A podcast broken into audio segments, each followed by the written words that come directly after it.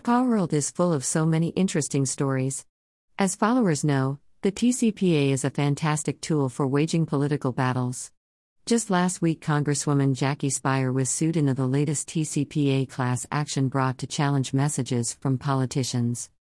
While the suit against Congresswoman Speier pertained to town hall invitations, most TCPA suits involve messages sent by campaigns.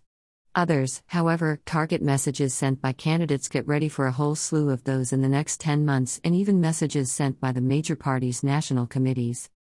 It just so happens that two TCPA cases involving messages sent by the two major political parties were decided a day apart, and the results could not have been more different. So let's dive in. First in Lenhart v.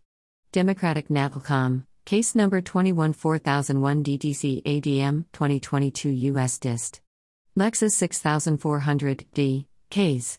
January 12, 2022 the plaintiff sued the DNC alleging it made at least 120 unwanted robotexts to her cell phone without consent. Interestingly, the DNC did not bother to show up to defend the lawsuit.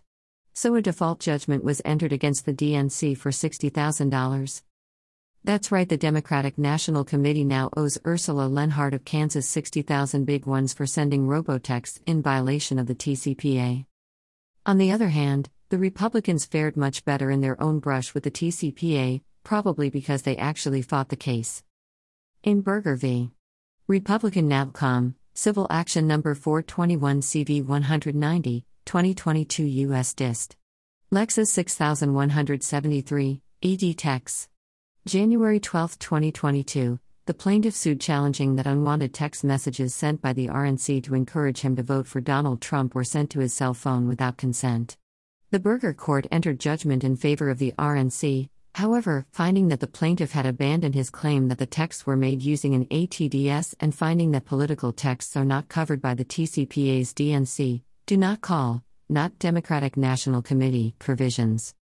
So, whereas the DNC lost its case related to robotexts, the RNC won its case based on more or less identical conduct. Fun, no? We'll keep an eye on all the seesaw political TCPA battles as the season of unwanted campaign robotexts heats up.